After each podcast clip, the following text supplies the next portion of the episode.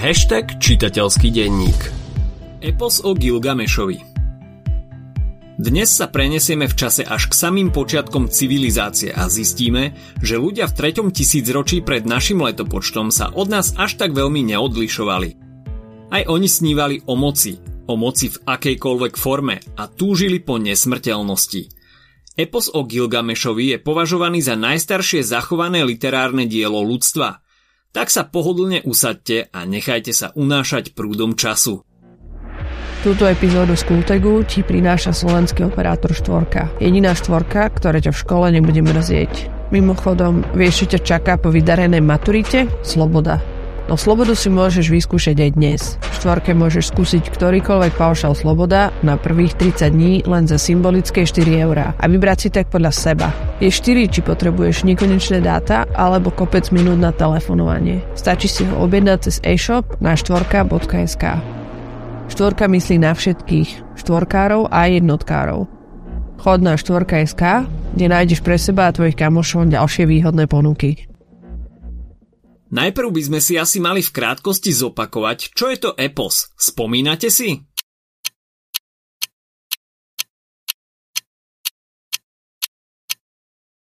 Epos je epický literárny žáner, čo znamená, že je založený na deji, a väčšinou rozpráva o hrdinských skutkoch rôznych kráľov a hrdinov. Ide o jeden z najstarších žánrov epiky a dáva to zmysel. Predstavte si bardov, potulných spevákov či básnikov, ktorí cestovali z miesta na miesto a recitovali či spievali o skutkoch veľkých hrdinov. Ľudia už odpradávna túžili po zábave, po príbehoch – medzi najznámejšie eposy patrí napríklad Odisea, Ilias či epos o Gilgamešovi, ktorému sa dnes budeme venovať. Epos o Gilgamešovi je súčasťou starovekej a ešte konkrétnejšie sumerskej literatúry. Jeho časti sa našli zachované na 12 hlinených tabulkách v Ninive. Predpokladá sa, že epos bol napísaný niekedy v roku 2000 pred našim letopočtom – Gilgameš bol podľa všetkého skutočnou historickou postavou. Išlo o kráľa mesta Uruk. A práve v Uruku začína náš príbeh. Král Gilgameš bol podľa mýtov z dvoch tretín boh a z jednej tretiny človek. Jeho matka bola bohyňa Ninsun a otec smrteľník Lugalbanda.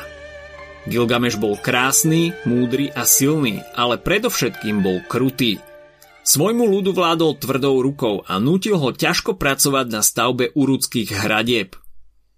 Hoci Gilgameš mal všetko, o čom smrteľník mohol snívať, existovala ešte jedna vec, ktorá bola neustále mimo jeho dosahu. Bola mu odoprená kvôli jeho ľudskému otcovi. Král Gilgameš túžil po nesmrteľnosti, akou oplývali len bohovia. Možno to bol dôvod, pre ktorý bol taký krutý voči svojmu ľudu, pre ktorý mu tak záležalo na stavbe urudských hradieb. Gilgameš usúdil, že stavby nepostupujú tak rýchlo, ako by si želal a preto ešte sprísnil svoje rozkazy a zúfalý ľud sa obrátil na bohov. Bohyňa Aruru, podľa babylonskej a asýrskej mytológie, stvoriteľka ľudí, vymodelovala z hliny na stepi človeka, ktorého pomenovala Enkidu – Enkidu bol divý a neskrotný a silou sa len on dokázal vyrovnať polobohovi Gilgamešovi. Enkidu žil dlhé dni na stepi ako zviera. Ničil lovcom pasce a pil vodu so zvieratami. Keď sa o ňom dozvedel Gilgameš, rozkázal k nemu poslať služobníčku z chrámu bohyne Ištar, aby z neho urobila človeka. Ištarinej kňažke sa to podarilo. Ako? Nad tým sa zamýšľať nebudeme – ale Enkidu sa potom rozhodol prísť do Uruku a vyzvať Gilgameša na súboj. Keď vošiel do mesta, zistil, že Gilgameša ľud uctieva ako boha. Enkidu a to rozúrilo. Postavil sa Gilgamešovi do cesty a začali spolu zápasiť.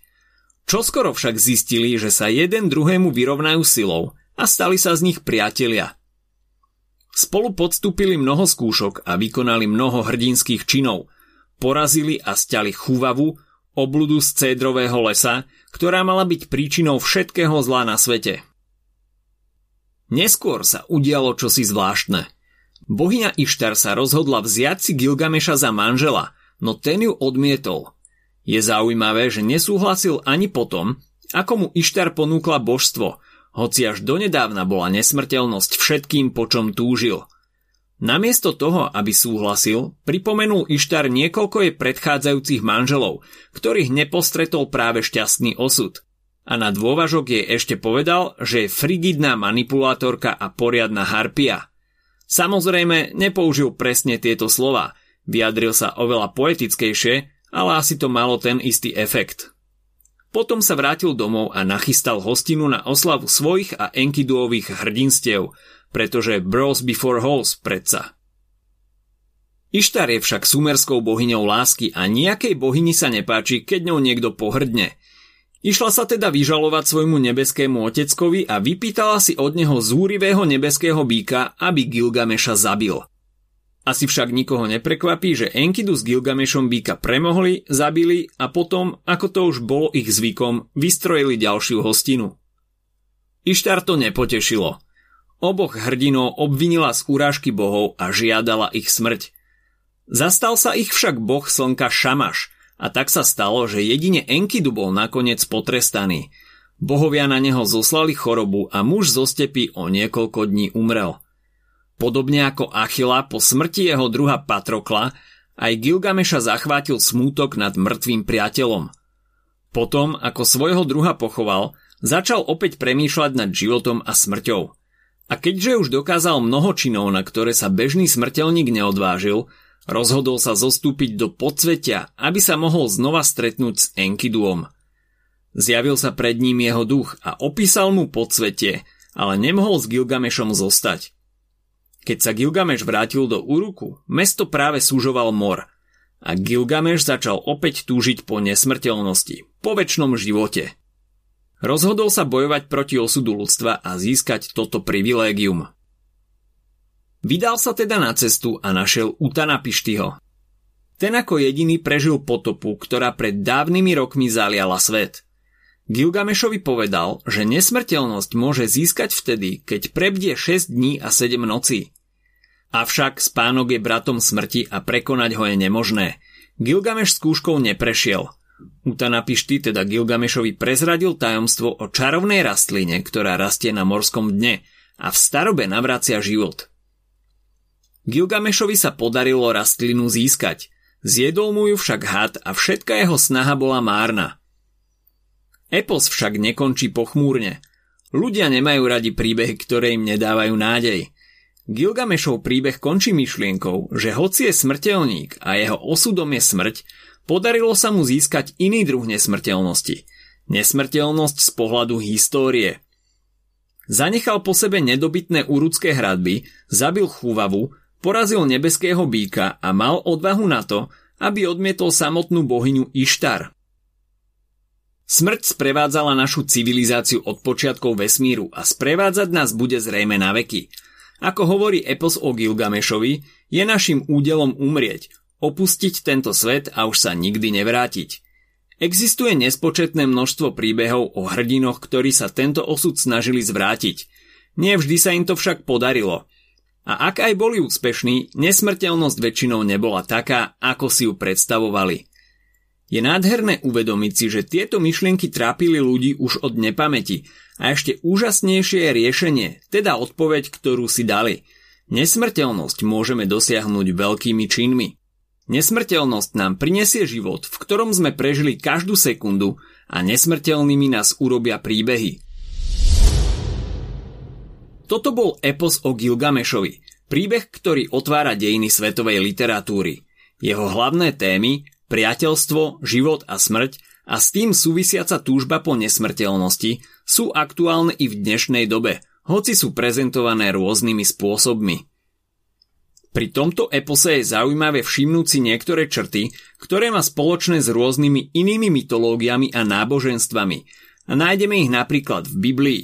Potopa, ľudia stvorení z hliny, symbol hada či tvor, ktorý má byť zodpovedný za všetko zlo sveta – Ukazuje to, ako sa jednotlivé kultúry vzájomne prepletali a vymieniali si prvky, ako interpretovali svet okolo seba a často sa tu dá vidieť, že sa od seba až tak veľmi nelíšime. Máme tie isté túžby, tie isté sny a na konci dňa, keď sa začne zmrákať, všetci čelíme rovnakému strachu zo smrti. Ak sa ti dnešný podcast páčil, nezabudni si vypočuť aj ďalšie epizódy z Kultegu alebo našej série hashtag čitateľský denník. V nej sme spracovali 3 desiatky diel, ktoré by si mal poznať. Potešíme sa, ak nás ohodnotíš na Apple Podcasts, napíšeš komentár na YouTube alebo dáš odber na Spotify, aby ti nič neuniklo. A nezabudni o nás povedať kamošom. Počujeme sa pri ďalšej časti Skultegu.